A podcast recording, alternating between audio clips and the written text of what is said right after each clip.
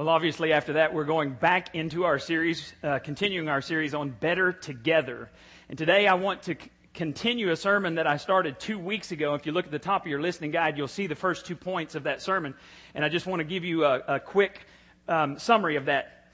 We help each other grow. That's what we're talking about today. How do we help each other grow? Well, first thing is by affirming each other's worth. We defined this. We said that affirming other people is radical acceptance. Doesn't mean that you necessarily accept everything they do, but you accept them as a person and you love them like Jesus Christ would. Radical acceptance. We talked about paying attention to others because you can accept someone and still ignore them. So if we are going to be the type of church that Jesus Christ wants, we've got to pay attention to people. We talked about giving affection. Remember hugging your neighbor? How many remember hugging your neighbor? Come on. Y'all, y'all loved it that day. And, and how many of you sat next to somebody hot? No, don't do that. Don't do that. You're, you're just out of luck. We'll have to do that another time. And then we talked about verbally appreciating. And only at New Life does this happen. You're such a smart aleck group of people that no sooner had I dismissed you that day that you started walking around going, I verbally appreciate you. I verbally appreciate you. And I went, oh, these people, hard-headed, obstinate people. Oh Lord, how long? No, that's Moses. Anyway, but I, you started walking around, and some of you went up to, to my wife and said, Janie, I just want you to know I verbally appreciate you. And they went up, I know you went up to the sound booth. I verbally appreciate you. That does not count. All right? That's not verbal appreciation. Now, I wasn't fishing for any appreciation that day, but uh, on the back of Carl's card, Carl Dorsey wrote this. He said, You're a blessing from God. Thank you for touching us with God's love. I appreciate you. That's appreciation. All right. You, you tell somebody why that you, you thank God for them. You tell them why you thank God for them. And then Carl's so good. Man, you did good. Carl's so good. Last week I'm gone on vacation. Carl writes on his card last week. James' sermon was awesome. God gave him some good stuff for us. Doug, I thank God for you. I'm, he's even appreciating me when I'm gone. I'm like, that is some good stuff. And then I tell you all the time that when Janie's in here, she was here two weeks ago, I always look for her card. Here's what she said from, from two weeks ago. She said, great job today. You really drove home each point with love, humor, and urgency. I'm always in awe of how God uses you to touch each person's heart. He must be so proud of you. I know I am. I love you and I am proud to be your wife. That's appreciation. All right? So we got to get better than I verbally appreciate you. That sucks, okay? That's, that, that, that doesn't work. All right. So we help each other grow by affirming each other's worth. Second thing we talked about two weeks ago is by praying for each other's growth. And I gave you a whole bunch, a whole list of scriptures that day where you can plug people's names in. People that you love who need wisdom, who are, are overwhelmed with life, who are making big decisions, who are hurt, who can't uh, seem to forgive someone. You can plug their names in and you can actually pray God's word for them. And, and God responds when we pray His word. Now, tonight when we have our small groups, we're going to start off by praying for each other's spiritual growth. But we're going to do it a little bit differently than, than what you probably have experienced. If you've been around church life anytime or been around small groups or Sunday schools or whatever, here's what we usually do when we pray we get in a group, we get in a circle, and, and we say, you know, you lead. And so the leader, the, the lead off batter, he'll, he'll pray. And, and sometimes we're thinking, I really got to do this prayer good because I'm the lead off batter. You know, I'm the lead off. So we pray like we wouldn't even talk. Oh dear Heavenly Father, God of earth and outer space. You know, and we just do this big long thing to try to impress everybody. And the bad thing is, God's not impressed with that. He says, if you're trying to praise to impress people around you, then that's all the glory you're ever going to get. That's, that's all the reward you get. So, um, then, then the next person, and sometimes we think we've got to outdo the first person. Then you got the hesitator. And by the way, I've heard this from, uh, from a book. Um, what's that book called? Jonathan Acuff. Thing, Stuff Christians Like. It's a great book. But he talks about how then there's the, the pauser. And you don't know because you, you think that they go, and you think they're going to pray, and then they don't. You know, this happens in groups. And then the, the, the, the last person thinks they've got it out. Here's what we're going to do tonight we're, we're going to pray conversationally because we don't talk like that. We don't let one person, other than at church, we don't let one person just talk and talk and talk and talk. What we do is they say, Hey, this happened to me the other day. And somebody goes, Oh, that happened to me too. And someone's like, I was thinking about that. And we kind of talk in, in, in sentences, in spurts. So what we're going to do tonight in small groups, we're going to start off praying conversationally. And you're going to do this. We're going to have a rule that you can pray one sentence at a time. One sentence at a time. If someone prays more than one sentence, you kick them. You kick them in an affirming way, but you kick them. All right? Because this is the rule. Because what we're going to do is we're going to start praying, and some of you have never prayed out loud, and you're so afraid of praying out loud. Some of you, it is perfectly acceptable tonight when someone prays and you like what they just said, you can go, me too, God, on that one. And that is perfectly acceptable. If that's the only thing you say tonight. Because what we do, my small group gets together over here. And when, a lot of times at the end of the, the, our meeting, we'll, we'll take prayer concerns. We go around the room or around the circle and we take prayer concerns. Well, when you speak your prayer concern, doesn't God hear that? Haven't you just prayed about it? And then, you know, what we do is we'll take notes and, and, cause man, I forget. If there's 12 of you in the group, I forget. And, and, and I pray for, for Chad's motorcycle to get well, you know, or whatever it was that Chad said. And, and we go around the group, but, but we're going to pray conversationally tonight. And I think we're going to do this for the next five weeks. I think this could be huge in your life and in the lives of people in your small group because we're going to pray like normal people to a God who is sitting in our midst, who has promised to be there with us. And when we start praying for each other, what happens is the distance between our hearts shrinks and we get fellowship, which is the whole point of what we're doing with small groups. So, we want you to come and be a part of that tonight. This could be really big. Now, why are we doing such an emphasis on small groups? We've already been this, been doing this for several weeks, and we got a couple more weeks to go. Well, Romans 15:5 holds the key. Paul is writing to the church in, in Rome and he says, May God develop maturity in you so that you get along with each other as well as Jesus gets along with us all. What I want you to do, this is on your listening guide, and I want you to circle the word maturity, and then I want you to circle the phrase get along with each other, and I want you to draw a line between those two things. Because according to the Bible, the test of your spiritual maturity is relationships. It's not how much you know. You don't need another Bible study. You need to put into practice what you've already learned. The vast majority of Christians know more about Scripture than what they're doing. Maturity, according to this passage, is how you get along with others. So, if you were one of those people that has a hard time getting along with others, guess what? You're immature spiritually. You have a maturity problem. Because the test is relationships. If you're threatened by other people, if you're always worried about what other people think, if you can't get along with others, it's a maturity problem. You are immature. You need to grow up. And we're going to try to help you do that in the context of small groups. Now, what I'm going to talk to you about the rest of today are some keys to how you can grow. And this next one is the secret to growing faster than any other way I know how to grow spiritually. And here it is by admitting our mistakes. Some of you going, whoa, no, I don't want to do that. I don't want to tell anybody that I'm, I'm a mess up. Well, everybody knows. But this could be huge for your growth and for mine. Because the Bible says this in Ephesians 4.25. No more lies. No more pretense. Tell your neighbor the truth. In Christ's body, we're all connected to each other, after all. When you lie to others, you end up lying to yourself. Okay, the Bible says no pretense. Almost every church I've been in has been a bunch of pretenders. We, we dress up on a Sunday morning, we polish our lives so that we look good to everybody, and we miss Jesus when we go to church.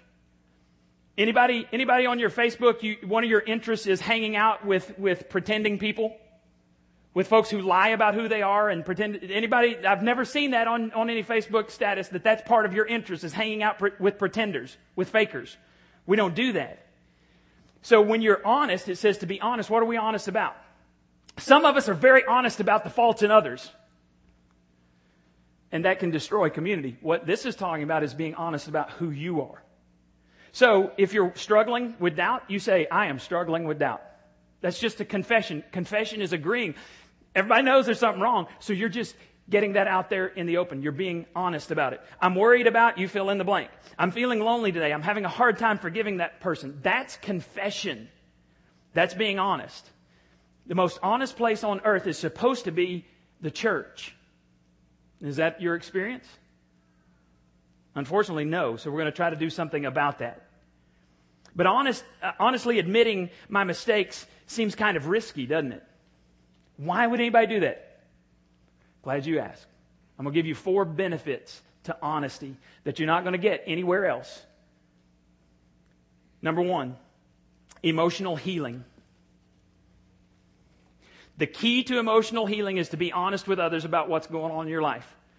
This comes from James, the half brother of Jesus, in, in chapter 5, verse 16. Admit your faults to one another and pray for each other so that you may be what? What's the last word? Healed. Admit your faults. Now this is key. Admit your faults to whom? One another. Not to a priest, not to a preacher, not to a, a counselor. He says, admit it to one another. Why? And then he tells you at the end, so that you can be healed. This is a key in Celebrate Recovery. Some of you have been to Celebrate Recovery once or twice and you've quit. And I just got a news flash for you. You're not well. You're not healed from your past. Because it took you years to get as messed up as you are. And it's going to take some time and some honesty for you to get healed from your past. And, and one of the things that, that we're going to try to do in small groups is, is help each other to heal. Now, let me clear up a, a, common misunderstanding. There's a huge difference between forgiveness and emotional healing. If you need forgiveness, you ask God. The Bible says you, you confess and ask God to forgive you, and He forgives you. But emotional healing isn't the same. You don't have to tell anyone to be forgiven. You tell God and He forgives you. But God says that we're supposed to tell others. If you still, still feel trapped in your past, you can't let it go. You still feel emotionally scarred. It's because you've not obeyed scripture. You haven't told another Christ follower what's going on in your life. You're too proud because you, you somehow think if you keep it secret, then people will like you more. God has wired the universe in such a way that emotional healing comes not from telling God as if God didn't know already. Emotional healing comes from telling someone who doesn't know. If you want forgiveness, tell God. If you want healing, if you want to let go, if you want to be healed from your past, you have to tell someone else. Now, don't tell everybody. I wouldn't recommend that. You don't tell everybody. You're not going to stand up here and blast out, this is what I did. No, we're not going to do that. But you need to tell at least one other believer or your small group, some spiritual accountability partner who will pray for your emotional healing. So the first, first benefit of being honest is emotional healing. If you've not received that, then you've probably not been honest. Second benefit is a fresh start. Another law of the universe is contained in, in Proverbs chapter 28, verse 13. Anyone who refuses to admit his mistakes can never be successful. But if he confesses and forsakes them, he gets another chance. Some of the most faithful leaders in our church have come through Celebrate Recovery and have led step studies in Celebrate Recovery. Um, every member of our board is, has gone through recovery, including me. Now, that's not a prerequisite for being on our board, but, but um, isn't it just like our God to take messed up people, clean them up, and then use them to help other messed up people? I mean, that's what God does throughout the scripture. That's what He does. One of the best things that can happen in our small groups is we can help each other to forgive ourselves. Lots of folks have confessed to God, but they don't feel forgiven. They still feel guilty. And see, your feelings have nothing to do with whether a loving God has forgiven you. See, he, he nailed Jesus Christ to the cross, and forgiveness uh, was, was expressed 2,000 years ago. Forgiveness before the sins you even committed, but you've got to come to God and ask for that forgiveness. And then He applies the blood of Jesus Christ, an innocent third party, to cleanse you from your sins. So forgiveness is a certainty. It's a fact whether you feel forgiven or not. And sometimes you need somebody to look at your life and to say, You are forgiven. You need another human being to put their arms around you and say, It's okay. Don't allow your sin to define your future. I don't know how many times I tell people this. I really don't believe God is nearly as worried about your past as he is about your future. In fact, I said this just the other day. I was talking to a young man. And I said, I see God's potential in you, and it hurts my heart to think that you may never reach that potential because of the choices you make. I don't know how many times I've said that, and people sometimes still need to hear that God is a God of second chances. He's a God of a thousandth chance and a God of 2,000 chances. God never gives up on you, even when you give up on yourselves. There's a third benefit of honesty you get God's power to change. Some of you need a fresh start. Some of you need God's power. And you're one step of honesty away from that fresh start. Here's kind of a uh, funny video about how you can get God's power to change.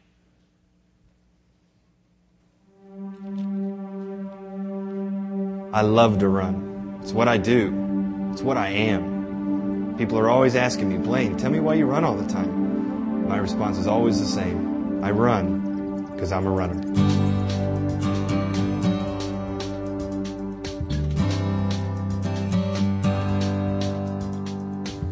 I haven't always been a runner. A couple years ago, I decided I'd give it a try, so I did what I saw other runners do. I joined the track team. I quickly learned that just being on the track team doesn't make you a runner.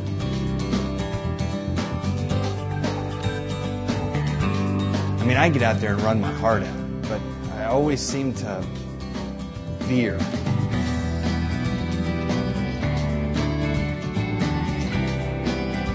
running straight isn't as easy as it looks. I was about to give up when I finally realized what was different about me. I was the only one wearing a watch. That's why I couldn't run. The watch was weighing me down. Though it was big and weighed a ton, I was kind of attached to my watch. Literally. Couldn't get it off.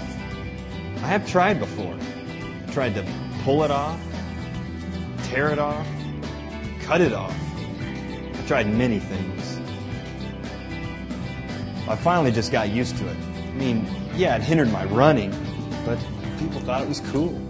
I actually made friends because of it.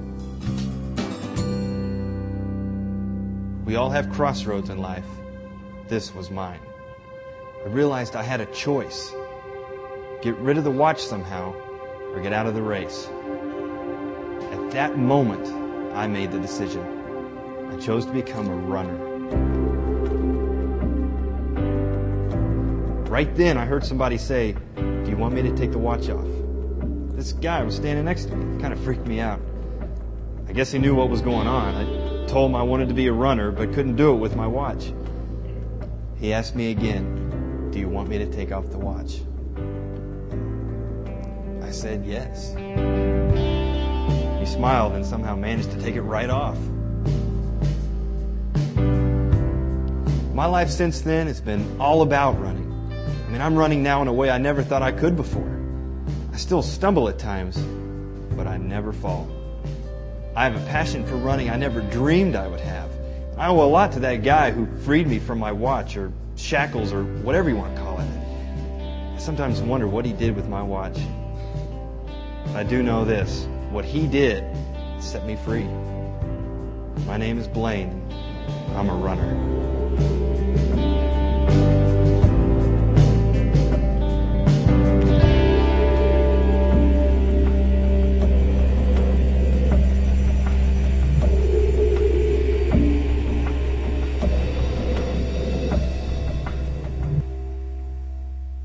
Reason some of you are stuck is because you've never admitted uh, to God that you've got problems. You've never admitted to someone else that you have problems. And, and to get God's power to change, you have to admit your mistakes to others. And, and the key is in 2 Corinthians chapter 12, verse 9. God is speaking to Paul and he says, My grace is all you need. My power works best in weakness. I don't know if you realize this, but in Scripture, all throughout Scripture, God is pursuing weak people. Have you ever wondered why? God opposes proud people, the Bible says, but he gives humble people grace and honor. Humility happens when, when I'm honest about my mistakes. And the Bible tells us that the moment we're humble, then God comes and meets us and he gives us power. And he does things in us that, that we can't do in ourselves. Some of you unable to change your past, and it's because you've been trying to do it in your strength. You need supernatural power, not natural power, to change your past. You're hiding your faults, and you'll never get better that way. In James chapter 4, verse 10, it says, Humble yourselves before the Lord, and he will lift you up in honor. It's a two step process. First comes humility.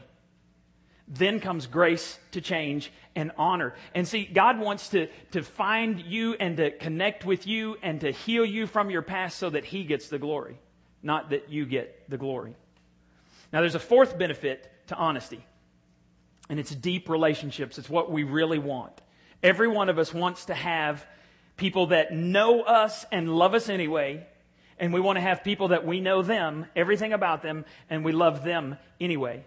Some of you have been coming to New Life for years, but you don't have one close friend. You know whose fault that is? Yours. In order to have friends, you got to be a friend. Janie's mom used to tell her this all the time, especially right before she went off to college. She pulled her aside and she said, Don't sit in your dorm room or in your apartment expecting people to come by and knock on your door begging to be your friend. She said, you're going to have to get out because Janie's kind, she's a naturally shy person. She said, you're going to have to get out and go do some things in order to find friends. So she plugged into what used to be called the Baptist Student Union. Now it's BSM, Baptist Student Ministries. I guess that's a better word than union. Union's like a 1950s word. But about 50 years later, we, the, the Baptists will figure it out and change words. Anyway, so she went there and she met some really deep Christian friends. And, and when she struggled at times in college, it was her Christian friends who kept her grounded. So her mom gave her some great advice. And if you don't have friends in this church, if you've been here any amount of time, maybe the problem is the person you see in the mirror. Maybe you've not taken a risk to reach out and to become friends with other people. Um, look what, uh, what 1 John 1 7 says. If we live in the light, then we have fellowship with one another. And fellowship that he's talking about here is the deepest connection between hearts. Living in the light brings fellowship, deeper fellowship. And that's because in the light we can't hide. In the darkness is where we hide everything. So right now there's all kinds of lights shining on me.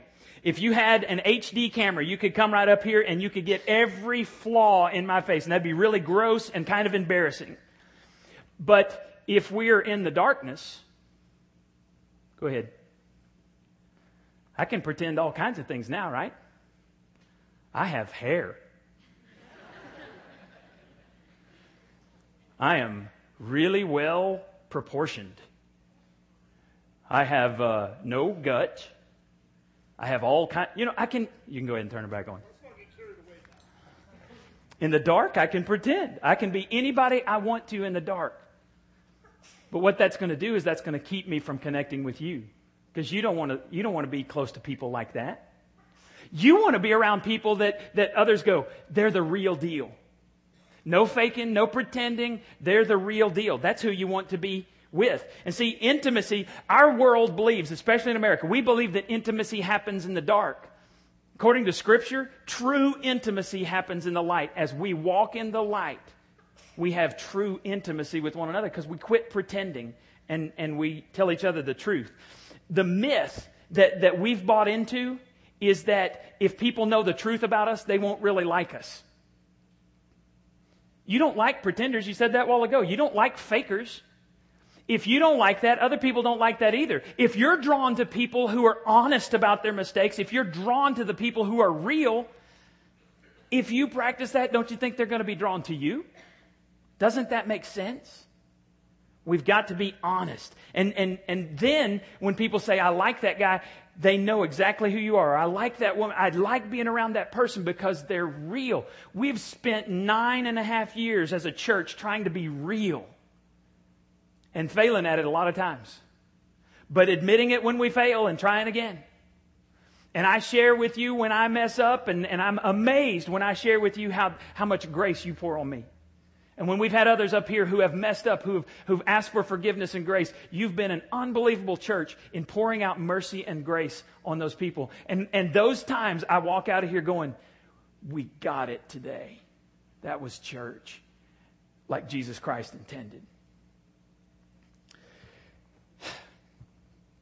Some of you have come to the conclusion that your life is really messed up. And we applaud you for coming to that conclusion. But don't buy the lie that people aren't going to like you because you're messed up. Just because you're jacked up doesn't mean you're hopeless because God brought you here today for you to hear these words. He wants to heal your messed up life, your secrets that you don't want anybody to know. He wants to heal you, use you in other people's lives because then everybody around goes, There must be a God because you changed. You ever had somebody from your past come up to you and say, What's going on in your life? Because you're not like you used to be. That's God making his power known to others. God wants to use you that way.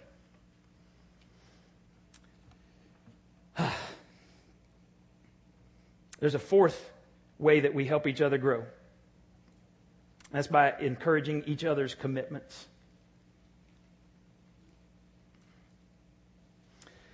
The way God created things is that when you help other people grow, you grow more. Ask anybody who's ever taught a Bible study or led anything in the church who learns more from that study, the teacher or the students? It's always the teacher. If you were going to get in shape physically at the Y, the best thing you could do is get a, a training partner. We want small groups to be your spiritual training partners because look what Paul told a young pastor in 1 Timothy 4 7. He says, Keep yourself in training for a godly life. Quit trying to be a good Christian and start training to be a good Christian. Talked to a young man this week and he said, I try to be a good Christian and I fail. And I said, Well, quit trying. He said, What? And I said, Go into training. You know, because we've, I've talked about this before. How many of you could go run a marathon right now? Be totally honest. How many of you could walk out the door and run two times and a little bit more around the loop around Palestine? Let me see your hand. None of us. Wow. If we tried really hard, could we do it? No walking. I'm talking you run. Anybody? If we went into training for the next six months, if we set the date and we trained, we, we got off the internet a training deal and we came and we met every day and we trained, how many of you think you could do it after nine months? You could run, not fast, but you could complete it. Sure. See the difference in trying and training? Too many Christians are trying to be a good Christian. We're trying harder. I'll try harder next time, God. I'll try harder. And we don't do any training. Your spiritual training comes on Sunday mornings, but that's not enough. One hour out of 168 hours a week, it's no wonder we're defeated by Satan because we're not training to fight him. Small groups gives us another opportunity to grow. But you need more than that if we're going to grow spiritually. So we've got to make a commitment to training. You're going to become whatever you're committed to. If you're committed to having a good marriage, you'll have a good marriage. If you're committed to having a good family, you'll have a good family. If you're committed uh, to becoming debt free, eventually you'll become debt free. Whatever you're committed to, you will become. And some of you who say, well, I'm not committed to anything, well, here's the, here's a news flash for you. Other people are shaping your life. If you say, I've got no commitments, you, you do. It's just other people are forcing their commitments on you. Some people are committed to alcohol. Some people are committed to uh, work. Some people are committed to pleasure, to sex, to just having a good time. And, and some of you are going, stop judging me. Well, here, here's the thing. If you get on 287 and you drive to Corsicana and you come right there, you know, to that, that intersection we've all come to, if you turn north on I-45 and get on I-45 north, where are you eventually going to end up? Dallas. Is that judging you if I'm over here on the side going, hey, that road takes you to Dallas? Stop judging me.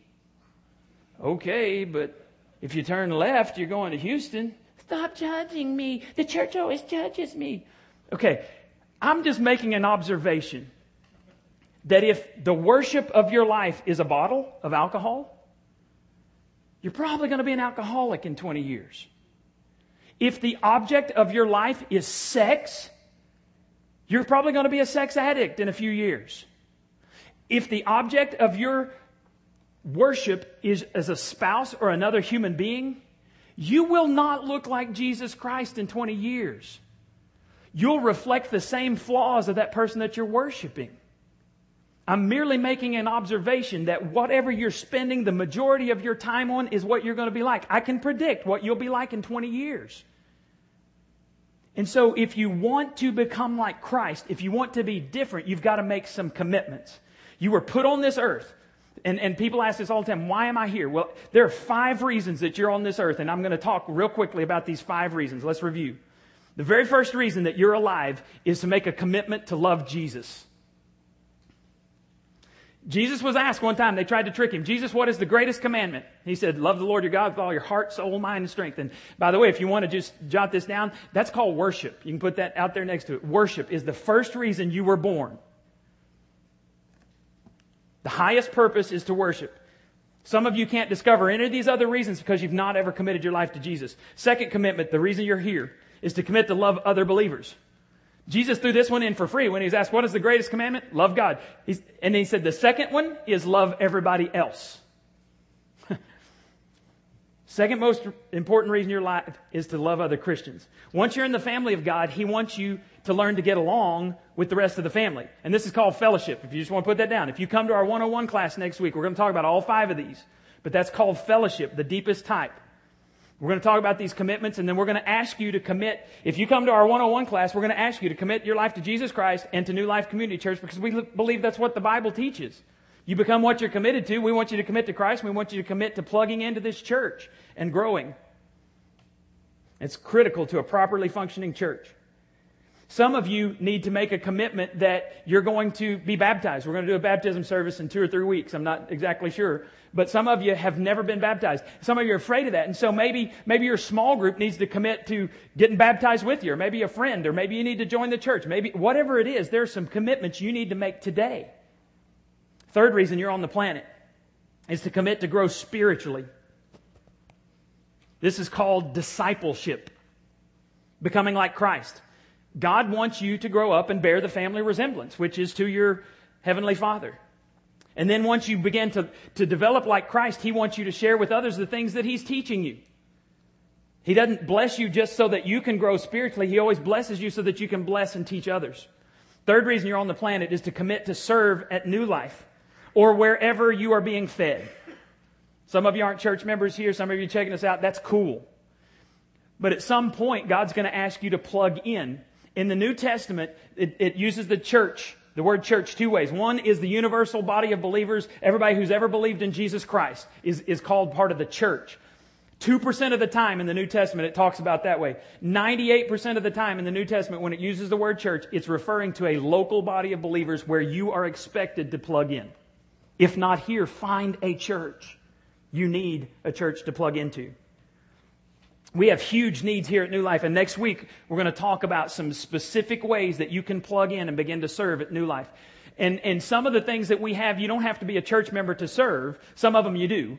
Um, but next week, I'm going to spend the whole service talking about the needs we have here and where you can plug in. Because we believe God gave you some talents and abilities so that you can bless others. Whatever you're good at doing, you should be doing at the church. If you say, well, you don't have this ministry, maybe God called you here to start a new ministry where you can use those talents and abilities.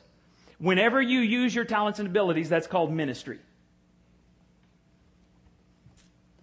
And then the last one, the last reason you're on the planet is to commit to share the good news. Some of you are excellent at inviting people to new life. I hear about it all the time. Folks come in the door and I always ask, how'd you hear about our church? And they'll say, oh, well, this person invited me or this person's been telling me about it. I was almost to Mexico hunting dove uh, a few weeks ago and one of the guys said, man, I've heard from this person about your church. They love going to new life. Some of you have been inviting and you're actually discouraged because you invite and invite and invite and they don't come. Well, here's my, my message to you today. Keep inviting because somebody in your world that you've invited, they may not have been ready yet, but there's going to be a point where they face a crisis. And crisis has a way of, of drastically reducing our wish list. All of a sudden, you begin to understand what's important when you go through a crisis, and some people are going to be ready to, to respond to your invitation if you'll pay attention and look for opportunities. I guarantee you, if you ask God to give you opportunities to share His good news, He'll, He'll make sure you find those opportunities. But we're usually not looking because we're self absorbed. You become others focused, and God will rock your world with opportunities to serve. The fact is, spiritual maturity is a personal choice. You are as close to Jesus Christ as you choose to be today. Some of you need to um, to make some choices because you are going to stand before God, whether you believe it or not.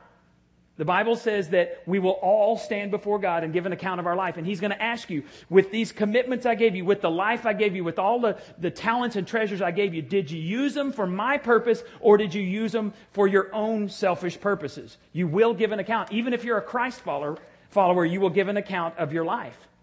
So my question to you today is, what do you need to do? What is your next step? Some of you need to commit to Christ because you've never done that. I'll tell you how to do that in just a second. Some of you need to commit to being baptized because you've never been baptized. And, and, while baptism does not save you, baptism does not get you into the kingdom of God, it is the very first commandment that your heavenly Father has given you after you commit your life to Him. And if you bail on the very first commandment that He gives you, I'm not sure He's going to give you a whole lot more. Why can He trust you with other things if you've not even been baptized? If you don't understand it, I'll explain it real clearly. I don't want anybody to be baptized that, that doesn't understand it. But some of you, that's your next step. Some of you have been putting off small groups, and it's time that you committed to small groups. Some of you need to serve. Quite honestly, you've been here a long time, and your butt's getting fat, spiritually speaking. The thing that drives me crazy the most in all the churches that I've been in is that there are a lot of baby Christians, fat baby Christians, been feeding on the Word of God for 20, 30, 50 years sometimes. They've never done a stinking thing. And that does not please the Heavenly Father. And then some of you need to commit to looking for opportunities to share the good news with others. All right, bow your heads for just a moment. I want to challenge you to pray this prayer. But don't pray it lightly. Here it is. Pray it silently in your heart if, if, if you mean these words. Dear God, I want to grow up spiritually. I don't want to be a spiritual baby anymore. Today, I'm choosing to make some commitments. First of all, I commit my life to you, all of my life to you, Jesus. I want to follow your purpose and your plan. If you've not done this, then you say, I pray, I commit to publicly announcing my faith through baptism. Some of you need to pray, I want to join this church and I want to get in a small group. I want to grow and be the person you want me to be. So, God, today I'm committing to the journey to grow spiritually. I want you to make your home in my heart. And I pray this in the name of the risen Savior, Jesus. Amen.